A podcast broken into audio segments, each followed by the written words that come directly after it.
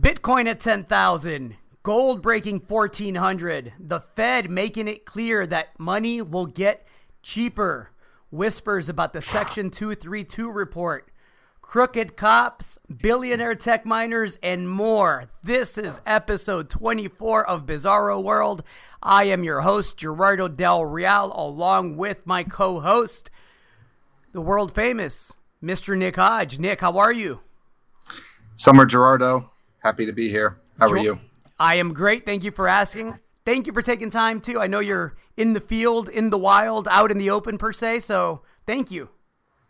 Hey, you might hear some background noises. There's some people walking around, but uh, you know what they say in showbiz, Gerardo. The show must go on. The show must go on. Let's get right to it. Um, we've talked about for the past several months the Fed's willingness um, to blink, bend, break, fold, call it what you want to call it. Money's going to get cheaper. Um, the Fed is boxed in. It all but said that in this week's meeting. Everybody now anticipates a cut in July. It's something that Outsider Club readers, subscribers to your services, and mine have known since late last year. We've been telling people that the Fed would blink, that you would see rate cuts, not rate hikes by the end of the year.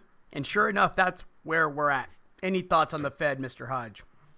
I just think continuing to lose credibility by the day, right? Almost double speak coming out of their mouths, talking about um, or not indicating any formal cuts in 2019, but we could loosen the policy depending on what happens. I mean, it's complete double speak, and anyone that has a brain is seeing right through it, I'd have to say at this point.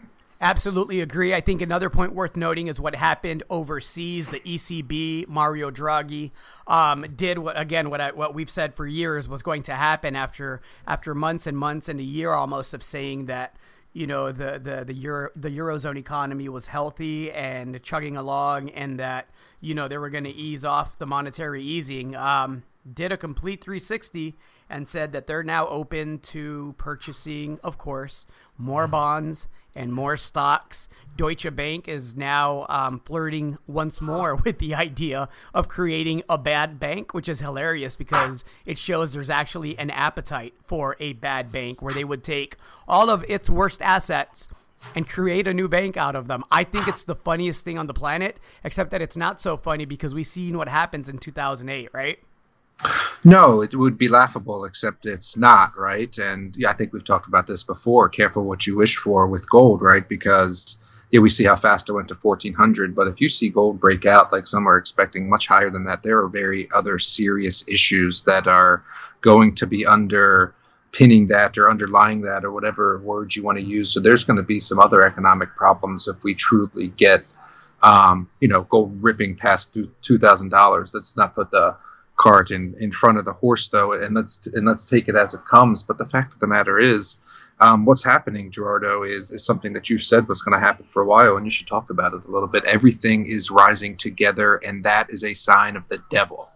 Absolutely. You know a couple of podcasts ago i uh, i started the podcast by saying on your marks get set go. And and and then i referenced that that was the biggest bubble in the history of bubbles that's coming in all asset classes right? And it's it's a pivot. It's a pivot away from the public sector into private assets. And that includes blue chip stocks. That includes bitcoin cryptos. That includes collectibles and art and real estate in, in states where taxes does it include fake meat?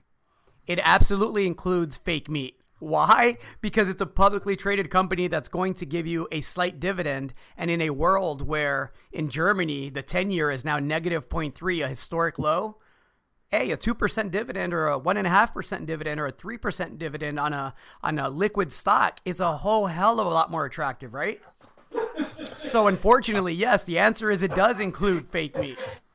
Well, and, it includes Bitcoin and gold, right? Because everybody says that um, you know, Bitcoin's a, or gold's a pet rock, doesn't yield anything, doesn't kick off earnings, doesn't generate cash flow. But you know what it doesn't do? It doesn't return a negative yield. That's correct, which makes it what? A positive, right?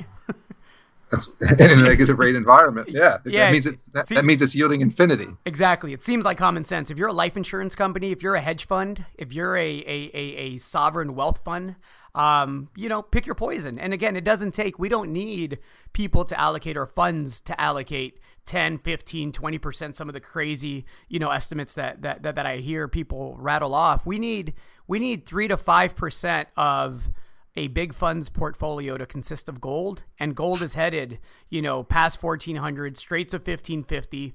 And once it hits 1550, you're going to see, you know, the staircase effect where it's 1650, it's 1900. And yeah, I'll, I'll, put it right here on this podcast on June the 21st, 2019. Before it's all said and done, in the next four to seven years, you will see three to five thousand dollar gold. Um, well, there's going to be lots underpinning that, as we just said. So we'll see how it all plays out. You mentioned insurance companies, and I would just say real quickly, um, you know, large financial institutions like insurance companies that offer things like annuities, uh, which I happen to have just done, so I want to comment on real quick. Mm-hmm. They offer you a guaranteed return, right? Cool. So if I if I set up an annuity for my parents and I put in whatever the number is, they're guaranteeing me like three or four times that by the end of my parents' lifetime, guaranteed income for life for my parents, right? And my mom's a stubborn old Italian; she's going to live to hundred, so they're going to lose money anyway. But anyway, good food and good um, wine will do that for you. How how can the,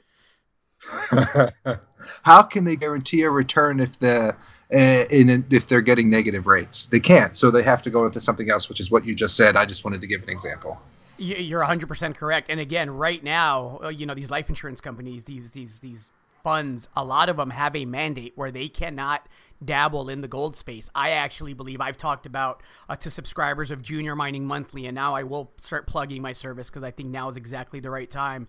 But you know whether whether you're signing up to Nick's Early Advantage or Nick's Notebook or Junior Mining Monthly, pick a service um, and start doing your research. Where I was going with all that is I've been telling readers for years that when this geopolitical storm started to really manifest and the dominoes started to fall like they now are starting to fall. We're going to see institutions financial institutions completely overhauled. Some will disappear and some will completely restructure the way they approach the investment landscape.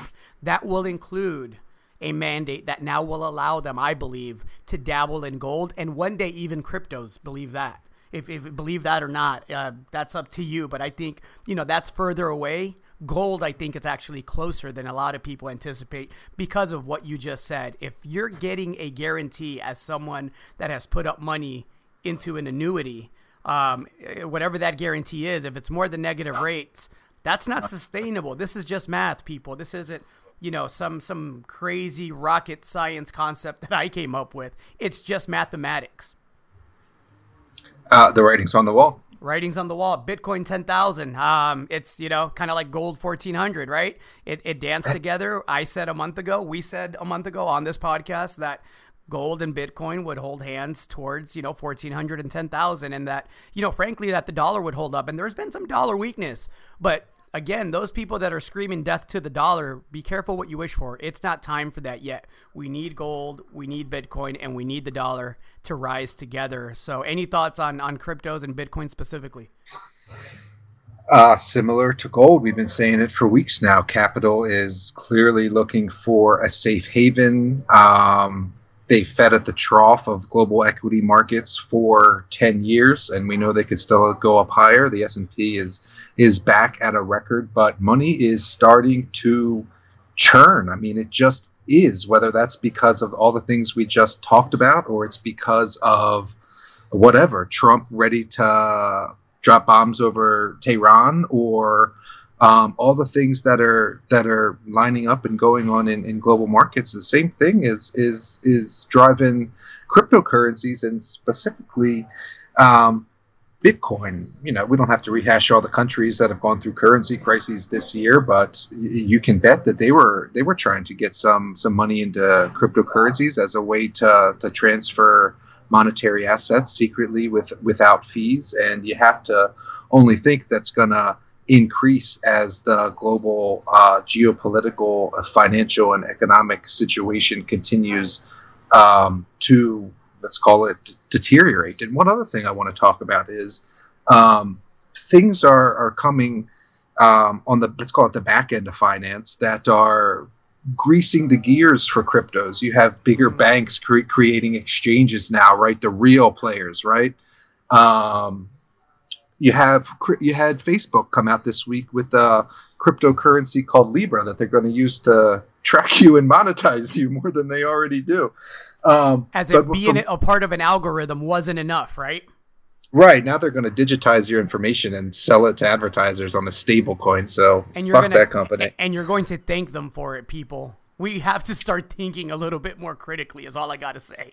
Yeah, but so people are much smarter than me in the crypto space. Believe me, I'm not a crypto expert, but what I've read since this Libra thing has come out is that it's a stable coin. It's it's not a, a, a mineable coin uh, like Bitcoin and Ethereum are. And so, in order to conduct transactions and in order to have value, the Libra coin or Facebook, however you want to call that, is going to be a buyer of Bitcoin to facilitate its transactions. So, um, I don't know if you guys follow Max Keiser out there. I followed Max Keiser for a long time. He was calling Benedict Arnold. Yeah.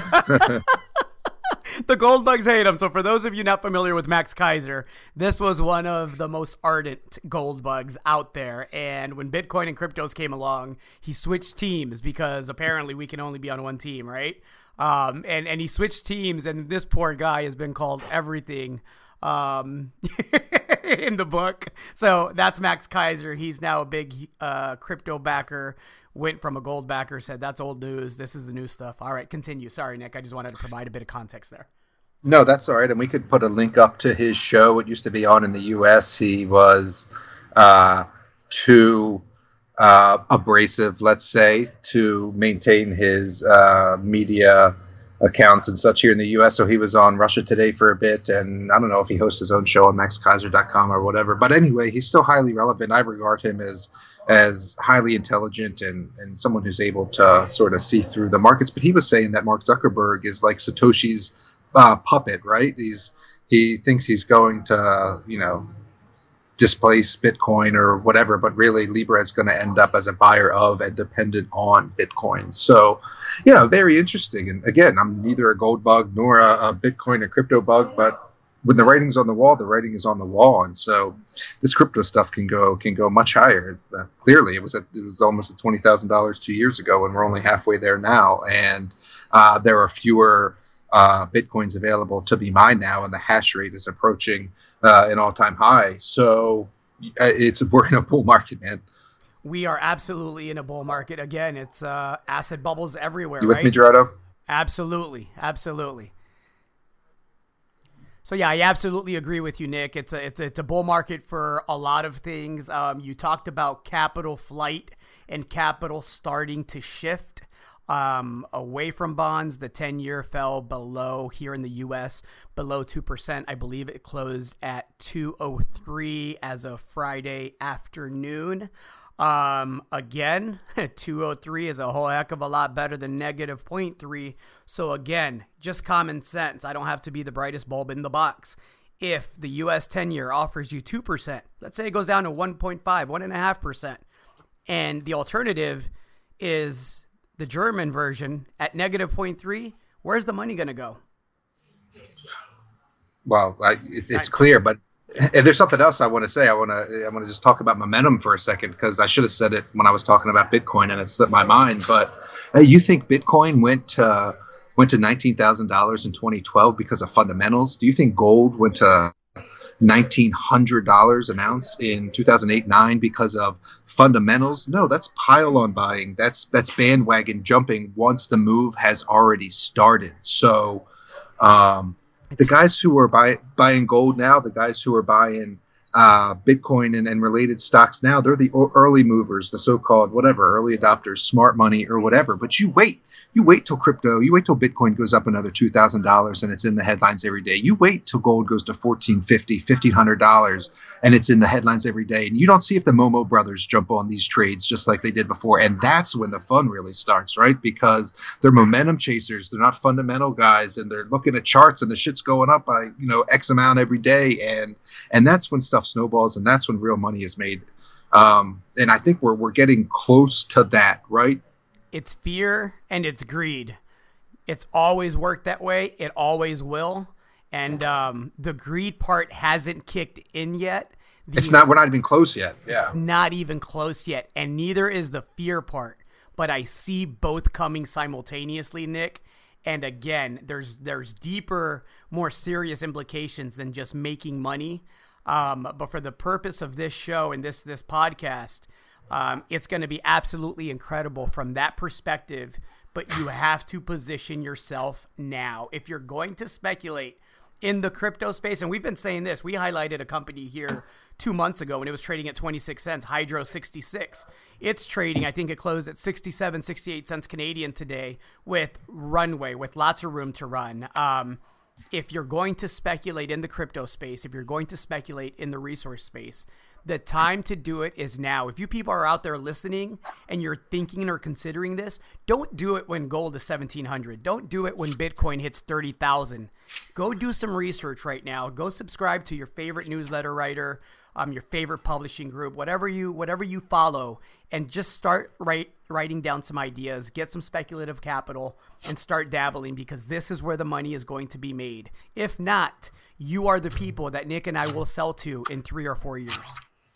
No doubt. Just like people are, um, you know, talking at the water cooler about um, fake meat stocks or the Slack IPO or whatever the most recent tech big IPO is that calls, um, you know, people to have a casual conversation around that will be what's happening with gold and Bitcoin soon. People will be around the cooler saying, "Hey, should we buying gold at 1800? Should we buying gold at 2000 or whatever it is?" And 100% you need to be in before that. I have to tell just a very short story. So I was at the dinner the other night uh, with a bunch of smart guys, um, guys I know, private school educated, gainfully employed, etc. The conversation went to the finance, of gold, Bitcoin, etc. And there was one guy who's just poo-pooing gold. So you know, I start I start ruffling his feathers a little bit, throw, throwing him some questions, giving him some facts or whatever, and he just starts talking about how you know, gold isn't worth anything. It's an ancient relic. You can't walk into any place and buy something with it. And you know, he thought it was only trading for for seven or eight hundred dollars an ounce or whatever. So, yes, um, and and this isn't I mean, this isn't a, an individual who's not plugged into what's going on, who doesn't have a nine to five or whatever. I mean, this is you know, just what I'm saying is the the average person is not paying attention, and when they when they do, that's when the real money is going to be made, and they will.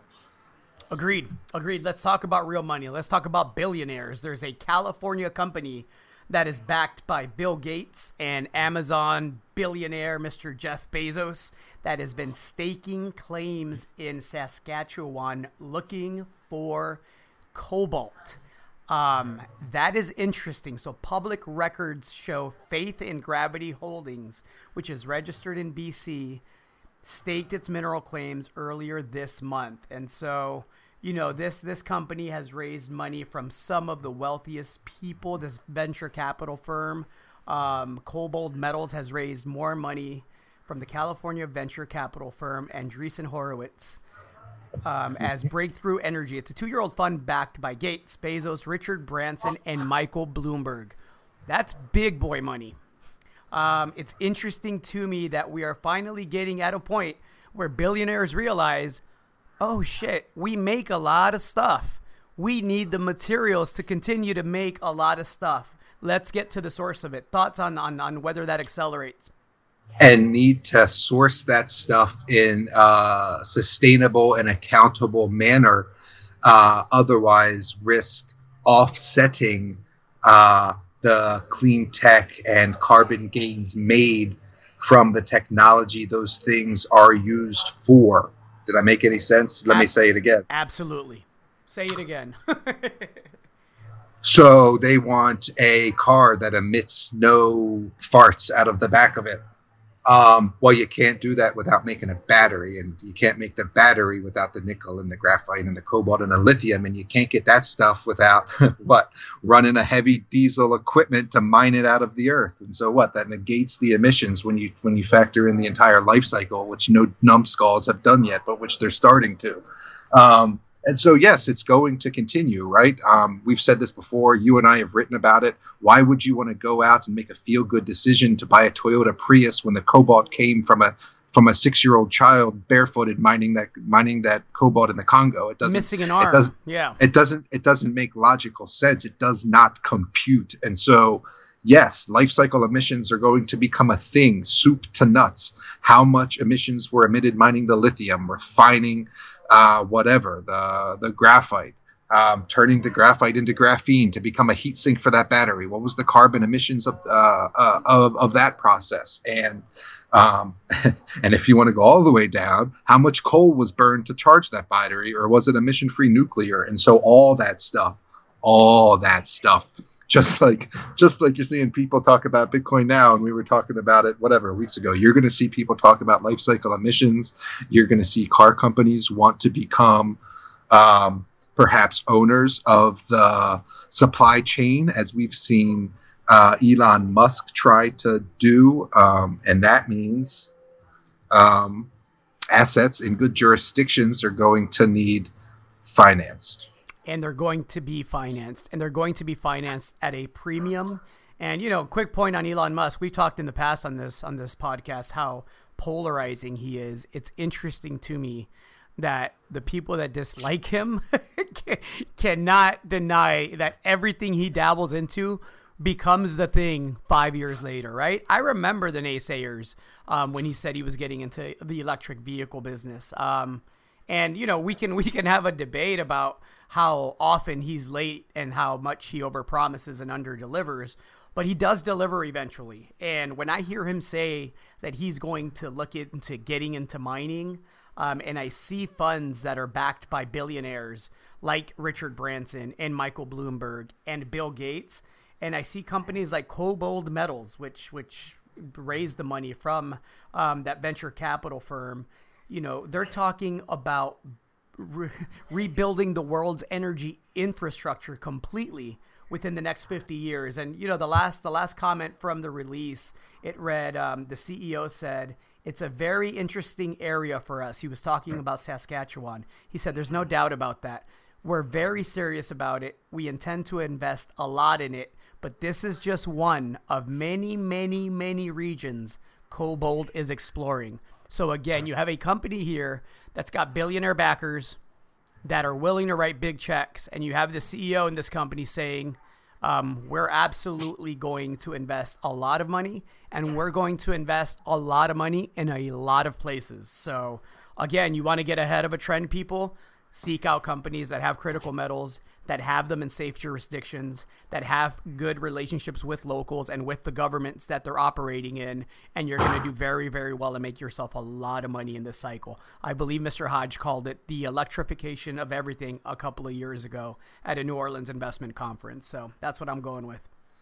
Yeah, I've been buying electric car stocks since before anyone had ever heard of Tesla. It's not going away anytime soon, and um, we're gonna need we're gonna need supply chains to to come up with the the ingredients sustainably, and so huge huge mega trend for sure. Agreed. Let's talk about racist fucking cops. No surprise there.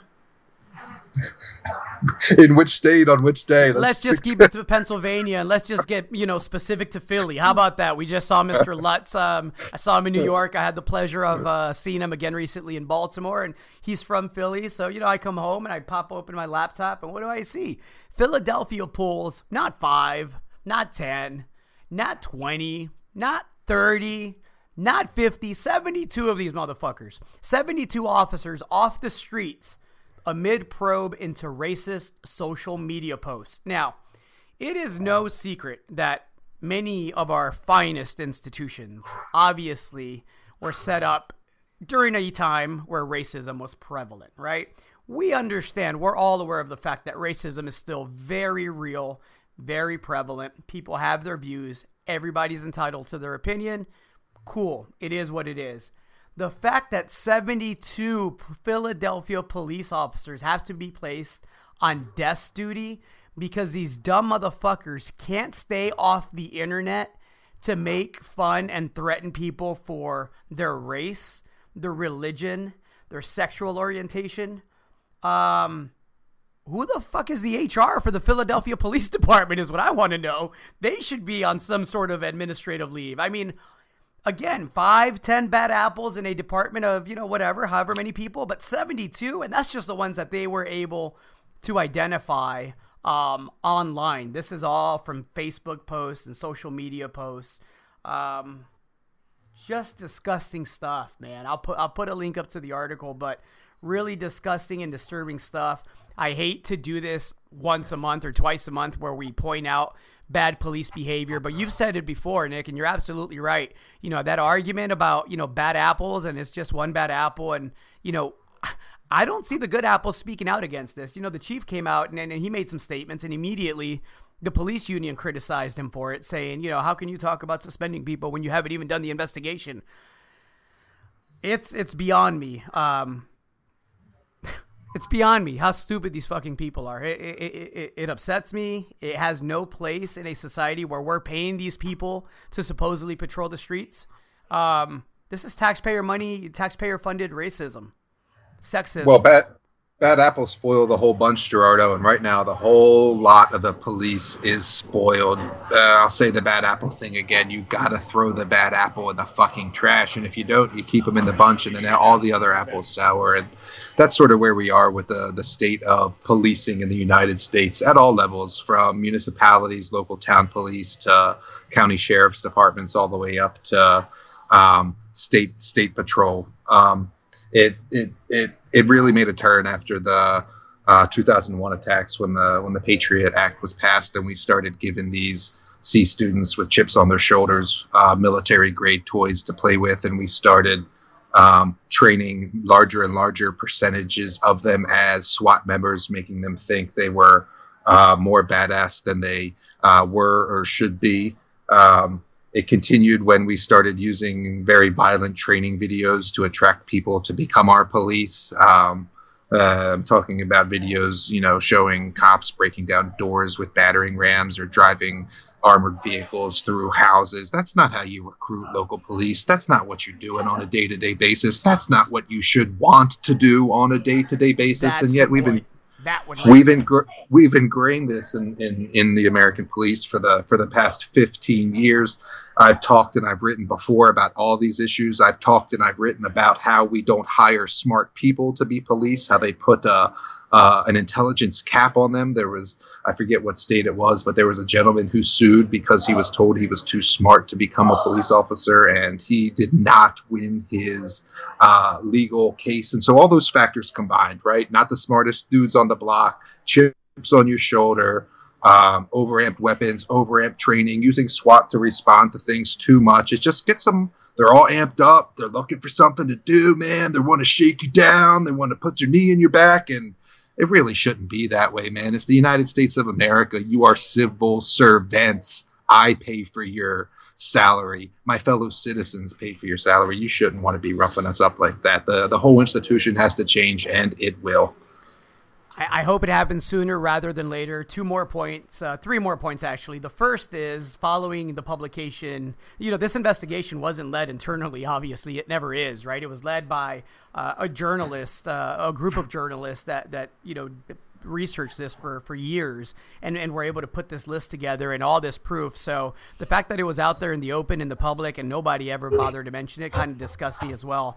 But following the publication of the Philadelphia group of cops, um, St. Louis's top prosecutor added 22 names to a list of officers in the city who aren't allowed to bring cases to her office because of how fucked up they were.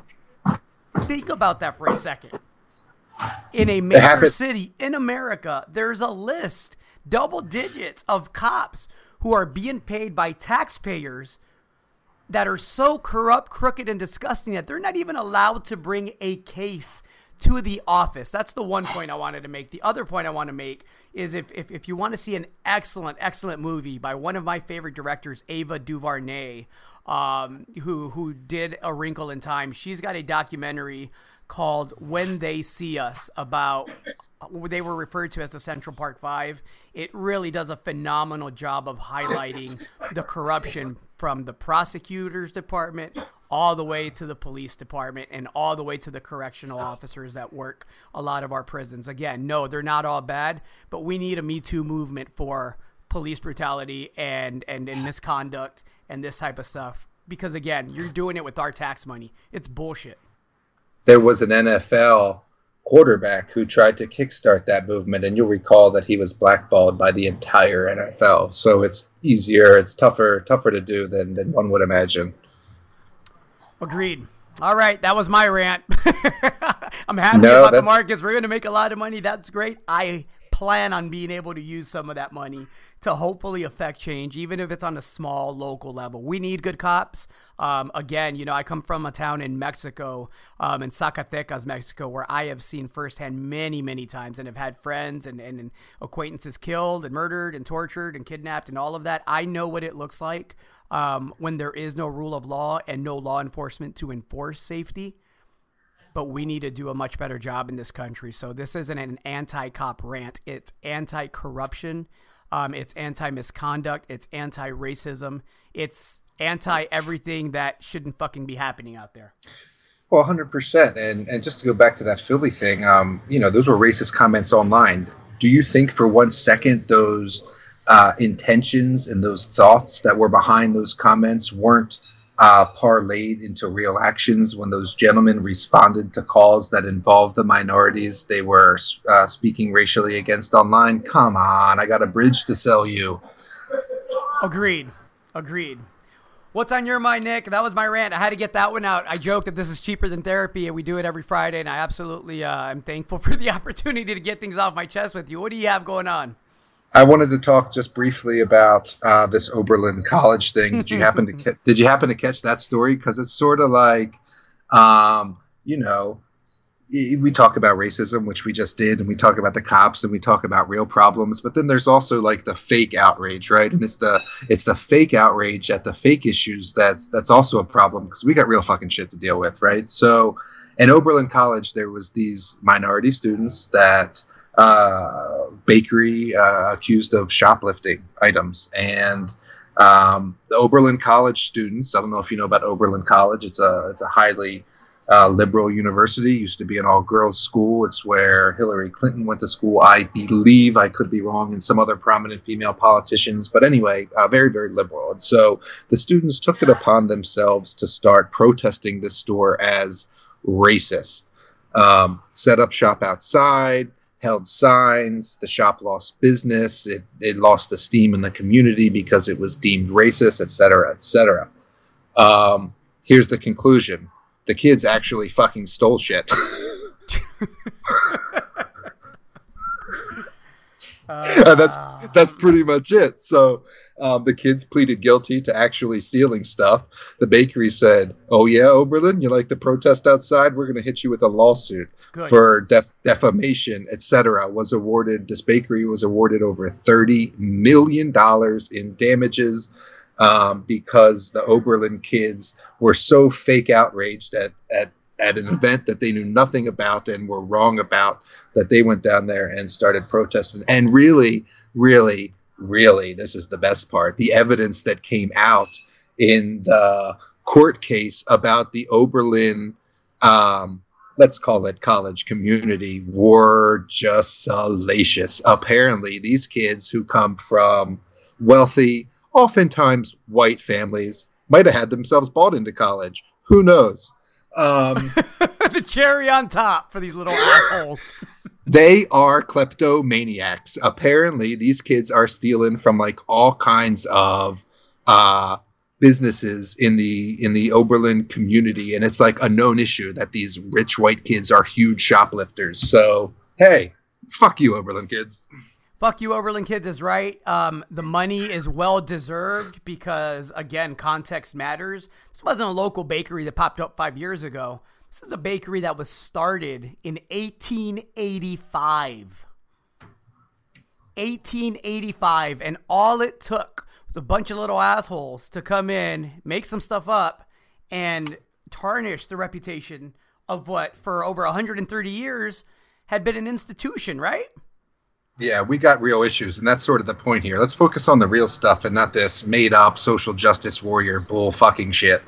Agreed. Agreed. You want to talk uranium or you have anything else in mind?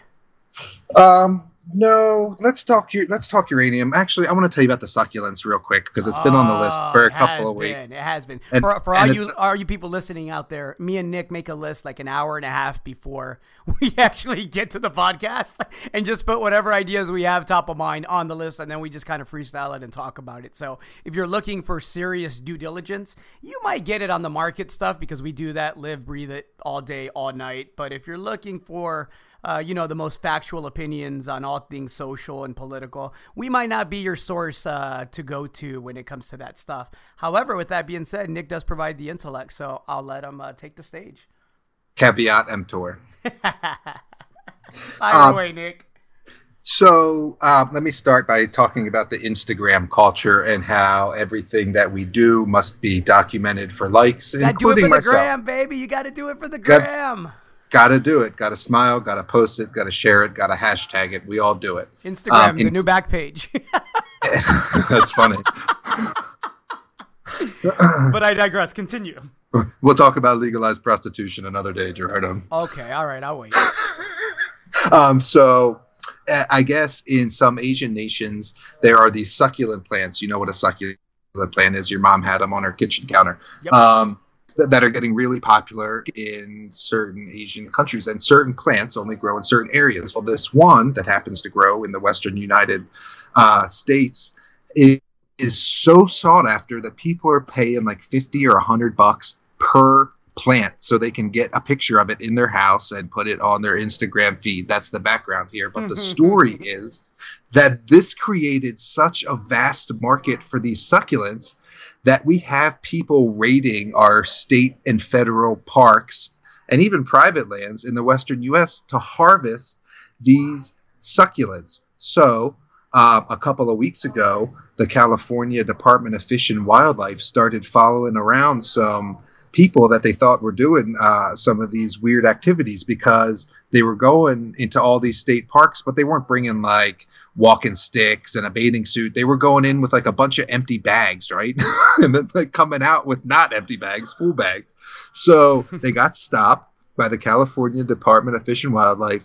Um, and so far, just in the past couple of weeks, they've busted people with over 3,500 stolen succulents. So they're going into our smokes.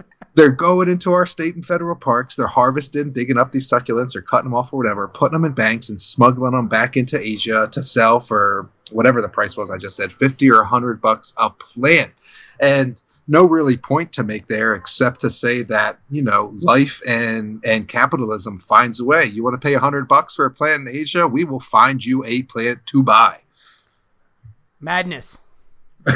Madness. Again, fear and greed, right? The theme of this podcast this go around. It's fear and greed, people. It's, you know, whether it's plants or Bitcoin, gold stocks, you name it. Those are the two, you know, polarizing um, uh, emotions that, that, that tend to drive markets, that tend to drive human behavior in large part. And um, it even applies to succulent plants. I, I just, I, when I read the story, I was, you never even think of something like that, but it was just so fascinating to me. And so, if you want me to, I'll just keep going with the fear and greed, and we could talk uranium real quick. Um, some some uranium companies and hopefully the government are a little fearful that we are too reliant on foreign sources of uranium uh, to put in our reactors that supply 15 to 20 percent of our electricity and uh, two thirds of our carbon free electricity, which is going to be important for those life cycle emissions we talked about earlier. Yep. Uh, but that's a whole, that's a whole other story. Yep. And so we've talked about this before. So just very quickly, because it's coming up by the end of the second week of July, uh, the president is supposed to make a decision on the Section 232 report that came out of Commerce Department. Um, that was filed by two companies, Ur-Energy and Energy Fuels, to make some sort of decision about how to remedy what's going on there. No one knows what the outcome is going to be. Though there Bulls, are whispers, course. and we'll talk about that in a second. That that's right. Uh, bulls, of course, and and people that we know in energy fuels, and and this is public information. Energy fuels fuels has put a little slide deck together about it, um, and we've talked about the potential outcomes. There could be uh, a quota or a minimum price floor or a ban by certain countries or an exception uh, for countries that are friendly to us like Canada. But um, the bottom line is that it just all feels very Trumpy, right? He can create American energy, he can create American jobs, uh, he can uh, help secure uh, a stable baseload clean energy source that is that is fueled domestically, and so. Um, just like the rating is on the wall for the other things we talked about, the rating is seemingly on the wall for uranium as as well because you know uranium at 24 25 dollars a pound where it's been stuck for a while has caused U.S. uranium production to fall to all-time lows. Uh, I probably sound like a broken record, but we only produce enough uranium for one nuclear power plant. We have 99 of them in the United States, so we're like something like 96 or 97 percent reliant on um, non-U.S. sources of uranium, and so something has to change. The greed part comes in. If you think back to 2007, when when Cigar Lake flooded and what happened to uranium, um, it's the same thing like with gold and Bitcoin, right? All of a sudden, your uranium doubles to fifty dollars a pound, and and John Q. Retail Public is saying, "Hey, I should probably buy some uranium stocks, right?" And so. Uh, fission uranium that's been stuck at 40 cents is suddenly 90 cents and then a dollar 50 and people are thinking it's good buys at two dollars and um, it's just widely thought and, and, and, and maybe too widely thought. That's a whole other discussion i guess that this this 232 could be the catalyst or the kickoff or the nudge that the uranium sector has needed for a while and here is the here are the news reports that are coming out today, and this is all kind of moving fast because it just happened this morning. So apparently, uh, an anonymous source within the administration, not authorized to leak the information, but of course, wink, wink, nod, nod, leaked the information. Um, is stating that the DOC has recommended that the White House move to protect the domestic uranium mining industry by initially requiring U.S. utilities to reserve 5% of their reactor requirements for material produced in the U.S., escalating by an additional 5% a year. Moving forward, they don't state for how many years, and that obviously will be important. However, if this is indeed the recommendation that ends up becoming policy, it would absolutely favorite the uh, the the, the U.S. based producers and companies that can ramp up quickly, such as Energy Fuels, Ur-Energy, UEC has some attractive assets, Azarga Uranium has some attractive assets. So those are companies. Everybody, we won't do stocks of the week, but there's four names for free from two people that do this all day for a living um, that you can go do due diligence on and see if if any of that meets uh, your speculative speculative criteria. So I'll leave that there. It'll be interesting to see which way it goes, but I have to believe that the Trumpster who likes you know who likes the attention, who likes the "Make America Great" and "America First" slogans, and you know tends to kind of. Uh, I was gonna say dictate, govern that way. Um, you know, you, you got to believe that he's gonna he's gonna be uh, U.S. positive on on the recommendation, and so if if this is indeed the case, it'll be positive for those four companies that I just mentioned. He wants the best fuel, the greatest fuel. We've got the greatest uranium here. I'm telling you, you're gonna love it. It's the best uranium. It's Bigley. It's Bigley fuel. Nobody's ever seen fuel this clean. when you see this That's fuel, you want to take a shower and it's so clean. I hope so. That's all I got, guys. I'm not going to be able to top the Trump impression. So, anything else, Nick, on your end?